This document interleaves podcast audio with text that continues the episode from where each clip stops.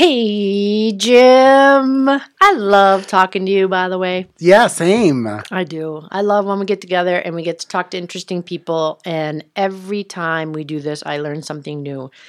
So today, Pete, Pete Hall. Pete Hall, yes. He's uh, been an educator for many years. He's been a principal. He is a author, has written numerous books, and um, has one that just recently came out called Pursuing Greatness, which hopefully he'll tell us a little bit about today.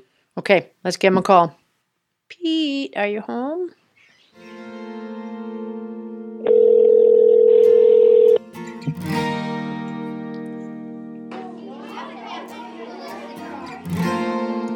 Hi, this is Pete.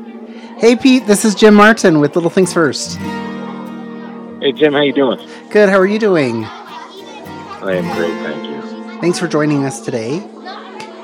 Oh, it's my pleasure. I'm here with Tracy Van Deventer. Hey, Pete.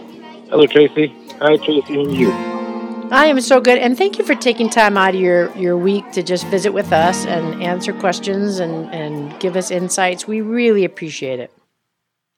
Oh, it is my pleasure, and I I really appreciate the format that you've set up. The little things make a big difference idea. That is uh, Yeah. so true, and so I think it's it's worthwhile. Absolutely. Thank Well- you. Uh, yeah, go ahead, Tracy. Well, I was just going to say we like to hear from everyone at the beginning uh, just a little bit about yourself and uh, how you describe yourself so people know who you are and where you're coming from. And then we'll kind of jump into those little things questions. Okay. Um, have we already begun? You want me just to go ahead and get started? yeah, Yeah. we are rolling. Actually, you, Oh, we, you've We're already been recorded. Oh, You're on. hey.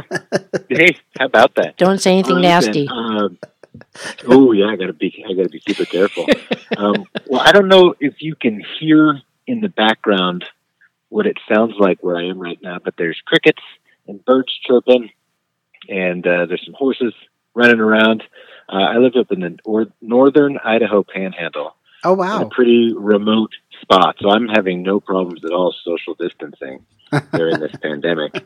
Um, so I'm home. I got my uh, my wife and my two daughters at home with me. My older daughter is finishing her junior year, starting her senior year at uh, Seattle Pacific University, but they've gone full virtual. Just she's home, and my other daughter is wrapping up her senior year in high school, which is a really unique experience as far as you know think back to all of our senior years in high school what they were Mhm. like and all the different memories that we made and all the different events and the social things going on and she just kind of had the whole slate wiped clean Yeah. Yeah, that's and is trying to navigate what that's like. So we're, you know, we're trying to keep it all in perspective. And it, I mean, it's a memory maker one way or the other. So we, she's put a great brave face on it. She said, Dad, there's nothing I can do about it. So you're just going to roll with it. Right. Yeah. It's going to be all right. That's good attitude. So, uh, that's the that's the family side of things. My wife is a kindergarten teacher, and I'm a former teacher, former school principal. I was a principal for 12 years, three different schools, and uh, now I I kind of just see myself as a as a guy, a, a traveler on the journey, and it really is kind of my intent and my purpose to help other travelers make their journeys better. So if there's anything I can do as far as sharing messages or learning more and passing that along, that's kind of what I aim to do now. So that's me in a nutshell. Nice. That's awesome. I'm a fan. I've, I've. Yeah. I don't want you to think I'm a stalker. or He's a anything like traveling that. fan. No, but I mean, like I have, I've owned some of your books in the past. We've done some book groups as principals, and um, I actually heard you speak at an ASCD conference probably about ten years ago now. So, Oh my um, gosh. so yeah, I think you've done some really great things, and so we feel really lucky to be able to talk to you today. Um, one of your latest books is Well, called. thank you. Yeah, you bet. One of your latest books is called Pursuing Greatness, um, which you wrote with some colleagues. Um, also has a Mm. companion article. Can you talk a little bit about the premise of that book? Oh my gosh, there's so many. um, yeah, so pursuing greatness is something that was born from kind of a coupling of two big ideas. One stems from the work that I've done with Alisa Simeral for the last, I can't, 15, some 16, 17, I don't know how many years uh, the two of us have been working together. I was a principal, she was an instructional coach at a school in Reno together. And we really kind of developed this model for reflective practice and how educators can grow in whatever they want to grow in if they're engaging in a predictable pattern of thinking that we refer to as the reflective cycle. This this idea that the more reflective we are, the more effective we are. So we created a model for growing as a reflective practitioner and also for coaching others to become more reflective. So you took that big idea and we partnered with the good folks at McREL, and that's Bryan Goodwin and BJ Stone and Bill Scott and the whole team over at McREL to bring the really strong research component into it. So kind of asking one of two questions to enter into this resource. One is, uh, how do I get better at stuff? And our answer is, well, you you reflect. You start by being more reflective. You grow as a reflective practitioner. And then the second question is, well, what are the things that I should be reflecting on? And that's where the research piece from McREL comes in. So, um, it this has been something that is a truly has been a labor of love, and we've really enjoyed getting into this work. I mean, there's so many things about this book that it's kind of a six-year professional development plan for a teacher. It is the way that we tackle the different challenges that we face. It's a toolbox. It's a guide for collaboration. It's a source of research. It's a blueprint for continuous growth. I mean, there's so many different ways to look at it. I really think it's a, and I don't just say this because I, I was one of the authors. I, hmm. I honestly believe this is a fantastic resource for teachers just to have handy. It's not the kind of book you read start to finish. It is truly something that you dive into and you go in deeply, one section at a time, depending on where you are and what you need. And it is the kind of thing that you could you could have marked up and highlighted and dog-eared and notes and things for a decade just to have it with you as you engage in this work. Really think it's powerful. So, Pete, as you're describing that, I'm thinking about the journey that schools have teachers go through where they pick a goal and then they fill out the form and they mark what they're going to get better at and what's, you know, teaching standard it's associated with. And then they kind of forget it until we meet again in the spring. And in fact, sometimes as a leader, I have to remind them that this was their goal. totally. You know, and I realize yeah. I have a big role in that as well as an, as a principal. That I need to make sure that we are readdressing this and reflecting on this and using this as a way, you know, to continue to uh, strive. So on my good days, I remember to put some time in like our staff meetings or other kinds of you know times when we gather. Let's take ten minutes to look at this or review this or whatever. But what I'm hearing yeah. you say is that this text, Pursuing Greatness, could maybe help lead them through that reflection process and maybe data collection for whatever goal that they have. Is that is that fair? That is fair, and I love the tone of voice that you used at the very beginning of that. That kind of indicates the blah, the blah, the blah, the yeah. part of right. what we've typically done. You yeah. know, that's the way we've typically done it has just been a process, and with the best of intentions, right? it's really been difficult to stay in that place. Yeah. And then as we've learned more and more as leaders in particular about how we need to differentiate for our people, it becomes more and more unwieldy to be able to manage this many teachers with this many goals and this many action plans and how do you how do you keep that in the forefront? Right? Right. So what this tool does is it kind of whittles it down to what we've identified are the 24 most commonly asked problems of practice. Hmm. Oh, so wow. we kind of face a particular set of questions, and at any given moment, there's something that's confounding us. There's something that we're challenged by. There's something that we, a question that we need to answer. Something around six great big ideas, and here are the six big ideas. One is creating a positive learning environment. Just setting the stage in your classroom or your little nook and cranny where you're going to have kids that it's positive. Two is a focus on challenging uh, our kids to mastery. Third is designing engaging learning activities. The fourth is providing motivational feedback. And by motivational feedback, I'm not talking about stand on the desk and rah rah. It's more of feedback that motivates you to want to continue to learn, to want to do something differently, to adapt. Um, fifth is the assessment for learning processes. And then the sixth is creating dynamic group learning activities. So what we have done in this is we provide research for all six of those, and the 24 questions embedded in those six big ideas that challenge our teachers to then own their own professional learning over the course of the year. So we're actually guiding teachers to set realistic, personalized goals that make sense to them. And the subtitle of our book kind of gives it away empowering teachers to take charge of their professional growth. Because what you just kind of alluded to, Tracy, is the idea that professional development is something that we do to teachers. Yeah. As opposed to something that we recruit our teachers into a process and that we're doing it with our teachers and this Yeah. is for our teachers. It's a different mindset. And so we're asking you as educators and we're asking you as leaders to kind of climb aboard this different mindset of, hey, what if we actually found something that you were truly interested in learning about and really wanted Yeah. to get better at? And then gave you the tools and the structures and the strategies and the prompts to help you get better at it. And you could do this with a grade level. You could do this with a partner. You could do this with a department.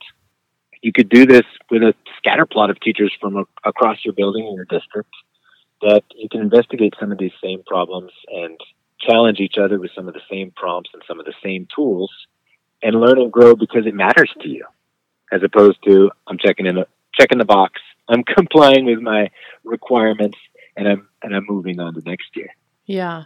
You know, within our district, I appreciate that they have a rubric. This this I think at least helps us with the conversation because I have them look at the rubric that we are to use at the end of the year. And as you look through the Uh-huh. rubric, there is no place that you get points for actually reaching your goal. And when I point that Hmm. out, I say to them, the bonus points you get are from adjusting, measuring frequently, and then trying to improve on what you started, right? nice And I do love that emphasis. And I think that when we can help teachers know it's not just about whether I really got 20% of my kids to do this or 80% to do this, it is about what's really important for you that re- you really want to do. And then let's find out what kind of format you could create to help you get there. So I, I'm excited about this this emphasis you have on these areas that teachers we they they do want to get better they do want to improve and usually they're just doing it sort of on their own and then they do their little Mhm. checkbox thing because they have to right Right.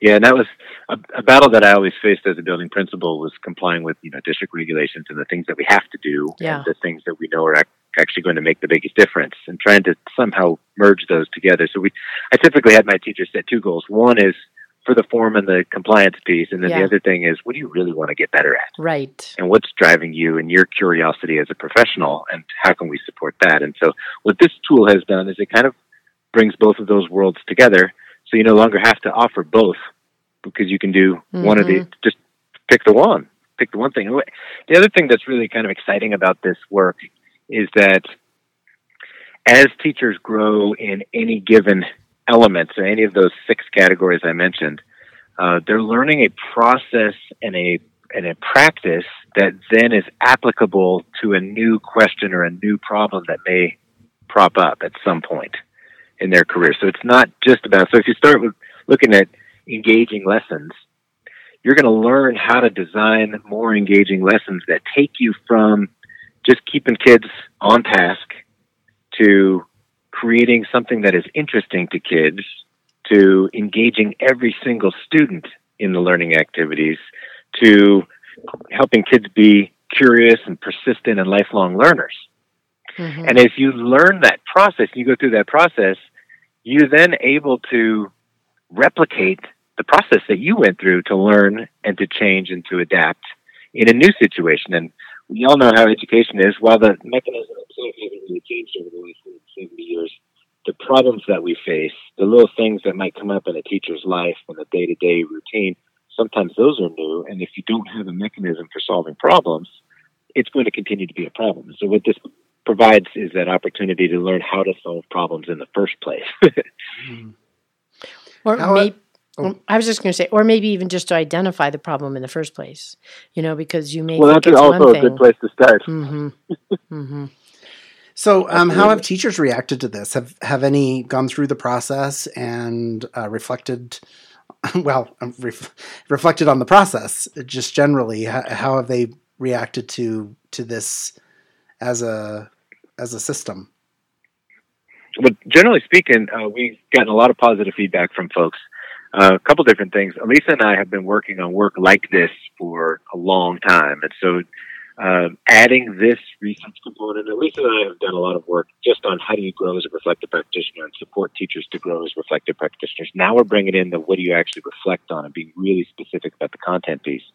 And folks have been very appreciative to have that piece as well because this book is stacked with research in addition to the reflective prompts. So folks have given us a lot of feedback around this has provided a good direction. It provides exceptional talking points for folks. It is loaded with actual classroom strategies that folks can use. And now that we've kind of moved to a fully virtual environment, a lot of the strategies are easily adaptable to online learning and distance learning. Um, so yeah, I mean, we're thrilled to death with the reception that we've gotten. Um, and you mentioned the companion piece that we've got too is a it's a journal. It's, it's called the Teacher's Reflective Impact Journal that enables a teacher, for instance, to keep track of the work they're doing over the course of the year. So when things go well, we provide prompts for how do you acknowledge and recognize exactly what went well and why it went well and how you could repeat it again. If things didn't go well, it helps, like you were saying, Casey, identify exactly why didn't it go well and what are some things that I could do differently to make sure that that didn't go well doesn't happen again.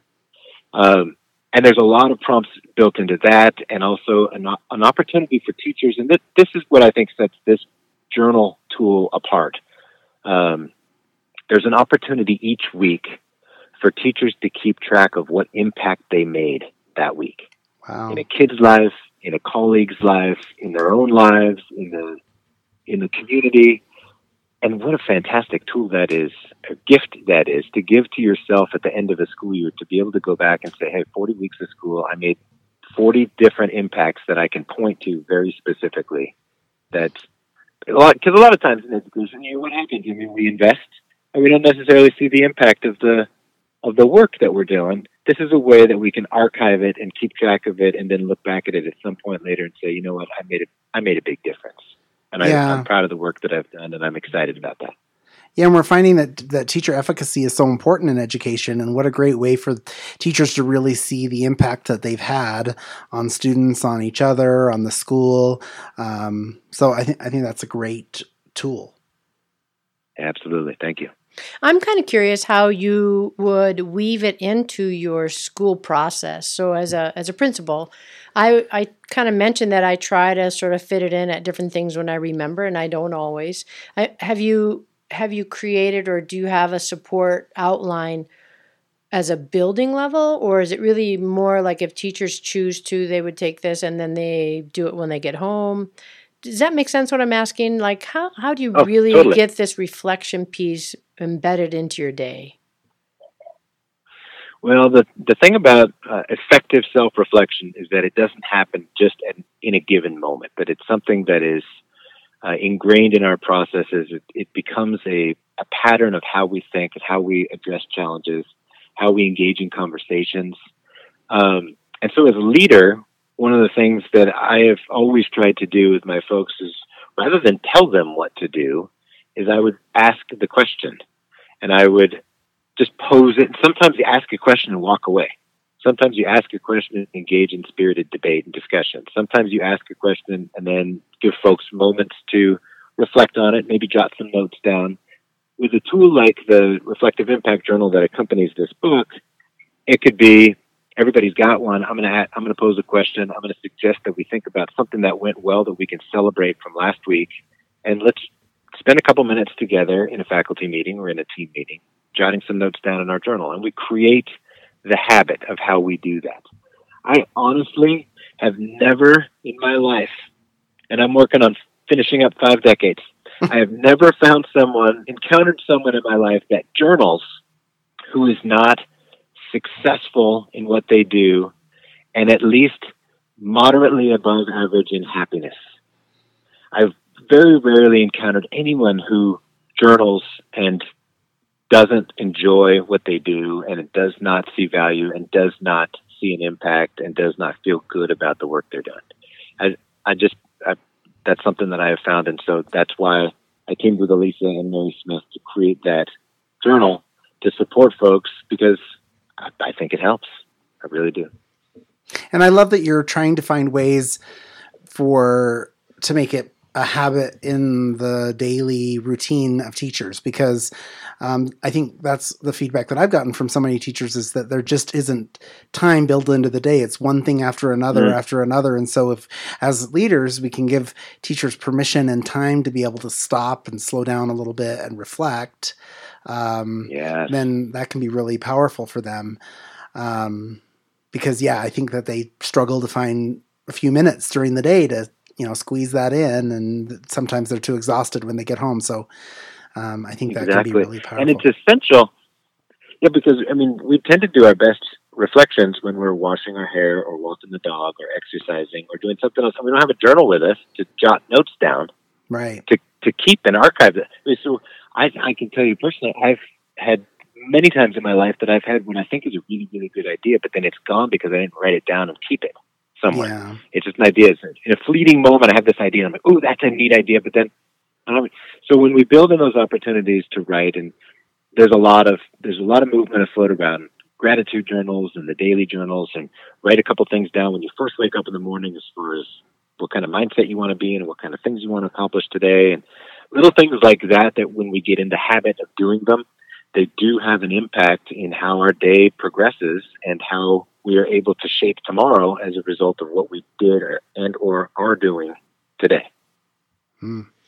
And I love when you actually are referring to that reflection piece could be in a journal format or however it might be even just with you connecting with your lesson plan book and you're jotting down ideas about how that lesson Mhm. went so you have that for next year when you open up your you know your plan book and you want to see how you're going to proceed but what i really like about it is it's it's a suggestion that we have got to pause right we've got to pause Yep. and and think and review and then make decisions about what are the next best steps. Or if i was to do this again next year right? And overall we don't have that pause. We we are just manic in the buildings so much i think. What do you think jim? Mhm. Oh, totally. yeah, and as a as an instructional coach, Jim, you've been asked to kind of step in and and work with people, but sometimes that's a really awkward place too because people don't want to pause. You get pushback from people when you're asking them to be reflective on the, about their practice? Yeah, I mean, it's just finding that time where people aren't trying to rush to the next thing. Mm-hmm. You know, where there's space to be able to do that. Mm-hmm. Yeah. yeah, well, that's that's part of the machine that we have built in um, the education system. Is this push to, for there can't be a quiet minute Yeah. in a classroom or in a school. I mean, you've always got to be learning something. You've always got to be pushing curriculum and a standard, and we've always got to be making uh, leaps and bounds progress. And the reality is, it's the pause Yeah. that enables us to refresh and recharge, and then be able to move forward strategically and in, intentionally in a direction that's going to make us that progress. Yeah, and and I'm So- thinking about um, the teacher standards where teachers are evaluated, and there are probably seven different pieces of this.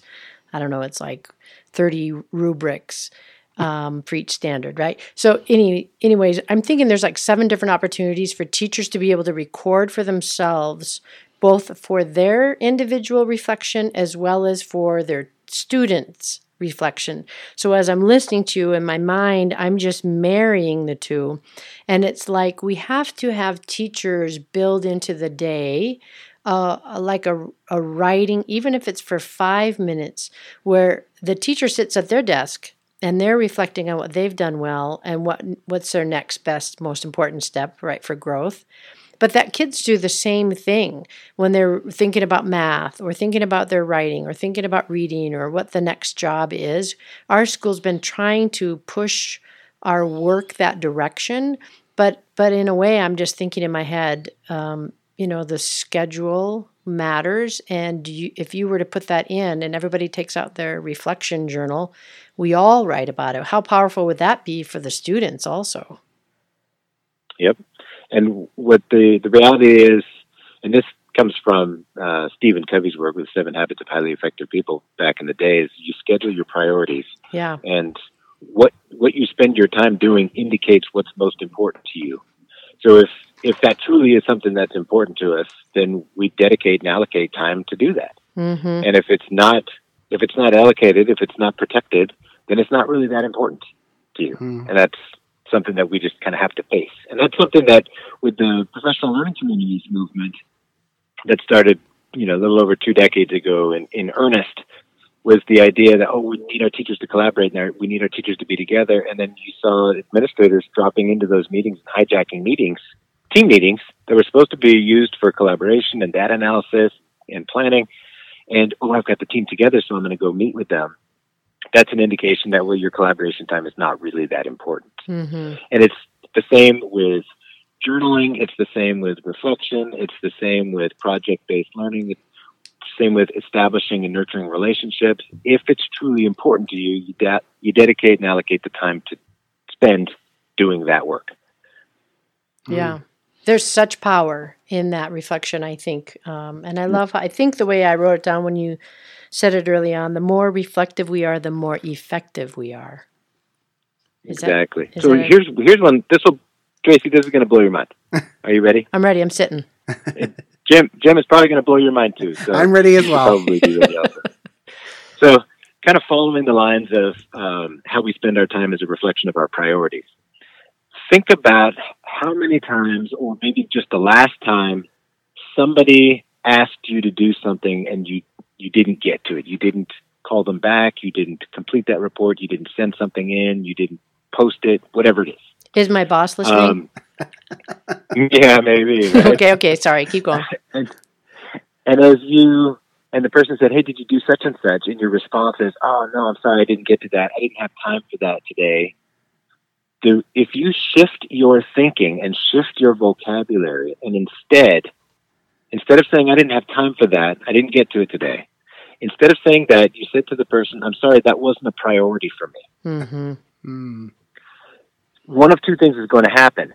One is you realize the reality of that statement. That wasn't a priority to me. Right. And I'm being honest with you by saying that didn't make it to the top of my list. Or two is if, oh my gosh, that hurts, that stings, that um, that's barbed wire in both of us, according to our relationship, right? That Right. oh my gosh, then what that tells you is you need to shift your priorities to make sure you do that thing Yeah. in the future. So, I mean, it's a way of really, and I've kind of internalized that language. I, I believe we have an inner monologue that talks to us all the time and explains to us what's going on. And anytime I'm faced with that situation, that little voice in my head tells me, was this a priority for you? Mm-hmm. Yeah. Did you make it? A, don't give this person that, oh, I'm sorry, I didn't have time. The day ran away from me. Oh, gosh, it just, I was swamped. Well, the reality is you prioritize what's most important to you, and you obviously prioritize something else for good or for bad. And I'm not trying to add any value to that, just as a self assessment, right? Doesn't that just blow your Yeah. mind Yeah, to it be able to even consider saying to somebody, I'm sorry, that wasn't a priority for me? yeah. That's a that's a big eye opener, and that's a big reflective moment when we can get to that point. And I think if we were to become familiar with using that language on a regular basis, I think it would also affect how we say yes. You know, I totally agree. Absolutely. so if Jim wanted me to do something I didn't really want to do, I'd be like, no, Jim, because I know that won't be a priority for me. right. So I Yeah. better decline. And how honest is that? yeah. And how empowering is that for you? Yeah. And when we talk about self care, that's one of the number one strategies of self care is knowing when to say no. yeah. And that no is an acceptable answer. And it doesn't mean you value Jim any less by telling him no. It doesn't mean you value what he's asking any less. right. What it does mean is you're prioritizing your own sanity and health and well being so that the things you do, you're doing well. Yes. Love that. So, Pete, are there Yeah. any other, um, you know, small nuggets of things that we can take away from pursuing greatness uh, to start implementing tomorrow in our schools? So, reflection, pause is a big takeaway. Um, letting teachers have some ownership back over their own professional learning. Any other things that maybe we can start immediately? Um, yeah, I mean, there's a lot. There's a lot of philosophical stuff in there in order to get our heads straight around what's going on and how we're tackling problems. There's and there's a ton of very detailed content and research and tools and tips and strategies. Um, let me just give you one example. So we were I mentioned earlier, you know, student engagement. There's a there's a tool that we've built into the uh, resource that's called Spark, Flame, and Fire, hmm. and it has to do with engagement, and it has to do with coupling engagement with curiosity at different moments in a lesson. So at the at the very onset of a lesson, for instance, we want to spark our kids' interest somehow by giving asking them a question that maybe doesn't have a, a yes or no answer, um, by providing a weird fact or asking kids to make a prediction, something that gets kids' attention in the very at the very onset of a lesson. Later in the lesson, as we're starting to learn information, as we're starting to do our research or get better at whatever process we're learning, can we fan the flame by adding new wrinkles or a surprise or ask a question at some point? Uh, give kids feedback in, in such a way that they'll want to continue to learn more and refine their thinking a little bit. And then the third step is the fire piece, is fuel the fire, which is how do we get kids to own the practice? How do we get kids to own what it is they're really going to take away from this? What kind of self reflection, again, can opportunities can we provide to make sure are a part of this work? And how might we get kids to collaborate and to pair up to really uh, take this new learning and see how it's going to be implemented in their life and in their world? And so that's that's an example. And in the tool or in the resource, there's um, kind of a protocol to explain this is how the tool works. Here's some prompts that you might use. Here's some times that you might want to use this tool. And then while you're doing it, here's some things that you might want to think about. So that's how we've kind of orchestrated the tools that are embedded throughout. So there are 24 key questions. Each question has two tools. So there's a boatload of tools in this yeah. resource that teachers could take that moment and try out. Nice. Oh, that's really powerful. Um, how much money is left in my budget to get 30 yeah, copies for my well, teachers? Well, Tracy, I'm not doing a sales pitch, but let me just tell you this. I mentioned before, I really do think this could be a teacher's six year professional development plan. So you can use six years worth of your PD budget and allocate it to this. Love it. And we're actually, uh, so the publisher is McREL, so M C R E L dot org. Um, we're actually building an online course that goes with this. So if you're a teacher and you're, for instance, your principal hasn't purchased the book for everybody and you just bought your own copy, you could engage in um, discussion. You could engage in some additional tools and reflections and, and prompts uh, through the online course that kind of walks you through what is it you're working on. Here's some questions that you might ask yourself. So there's there's another resource there that may connect you with other educators across the world. That'd be cool. I think that community is important yeah. when we're looking at that work that we're doing of reflection and growth. Totally yeah. agree. We have a final question we ask all of our um, guests where we ask you to pretend to get on a time machine uh, and go mm. back to the beginning of your time, you know, becoming an educator. And if you could talk to your younger self, what advice would you give your younger self about the little things that make a big difference? Yeah, that's such an awesome question. I think my, well, I know my response. I would say to younger Pete, I would say, dude, chill out. you know, I mean, we've we've already talked today about how there's always the go go go mentality of uh, bell to bell. You got to cover the next standard. You got to push the kids. Yeah, you can't give them a moment to pause.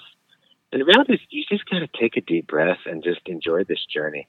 Uh, I can't I can't tell you exactly what the moment was, but there was a moment in my development as an educator where it became excessively clear to me exactly why we do schooling in the first place.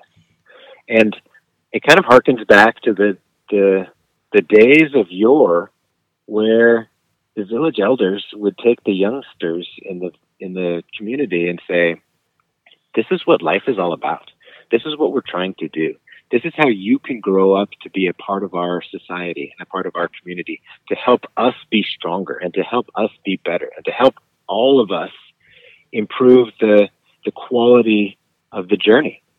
And if we kind of reframe why we do education and why we do schooling in the first place around that kind of notion that we're trying to, because the kids that we have in our school right now are the kids that are going to be working on your cars. Uh, they're the kids that are going to be working on your teeth. They're the kids that are going to be, you know, Changing my diaper. change eventually, yes.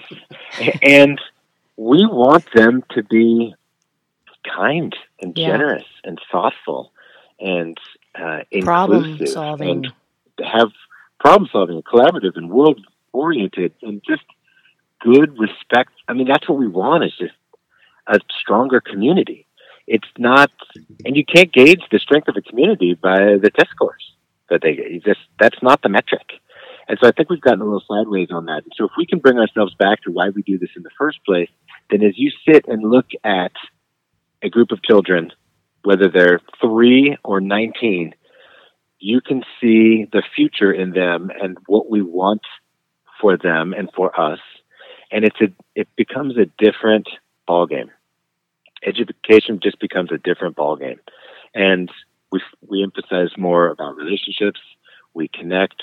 We empathize a little bit more differently. We have conversations that are real and honest about life in our society. I mean, right now we are going through some unimaginable messes Yeah. and it's not just the COVID pandemic. I mean, we have some real issues with race in our country that we're facing. We have real issues with divisiveness. And we, as a community and as a society, we must do better. And whether it's for, you know, a curse or a blessing, it kind of all sits on the shoulders of educators, that it starts with our teachers because we've got our kids for an incredible percentage of their waking hours. Whether they're online or in person, we've got them. And we have to just open up and have conversations about some of the harder things that that are real in our community. If we want our communities to be better, we have to confront the things that are getting in the in the way of improvement and making it messy like it is right now. So that's kind of a long-winded answer to say I would tell young people just chill, chill out, and have some conversations with your kids. Connect with them at, at a human level. Yes, teach them things. Yes, have them learn, and um, the learning goes beyond the textbook and it goes beyond the test scores. Nice. Thank you so much for taking time um, to come and talk with us. It's my pleasure. And uh, we know that you're in a beautiful place, and uh, to to just step away from that beauty to to talk with us is much appreciated. Yeah, thank it's you. my Pete. pleasure, and uh, thank you, Kim and I appreciate that you do this and you run this podcast, and that you thought of including me in your lineup. So I appreciate it. Thank you so much. And for anyone who's out there listening, uh, be strong, my friends. Just be strong. We appreciate that. Thank Very you good. so much. Have a good rest of your day. All right, you too. Okay, Bye bye. Bye bye.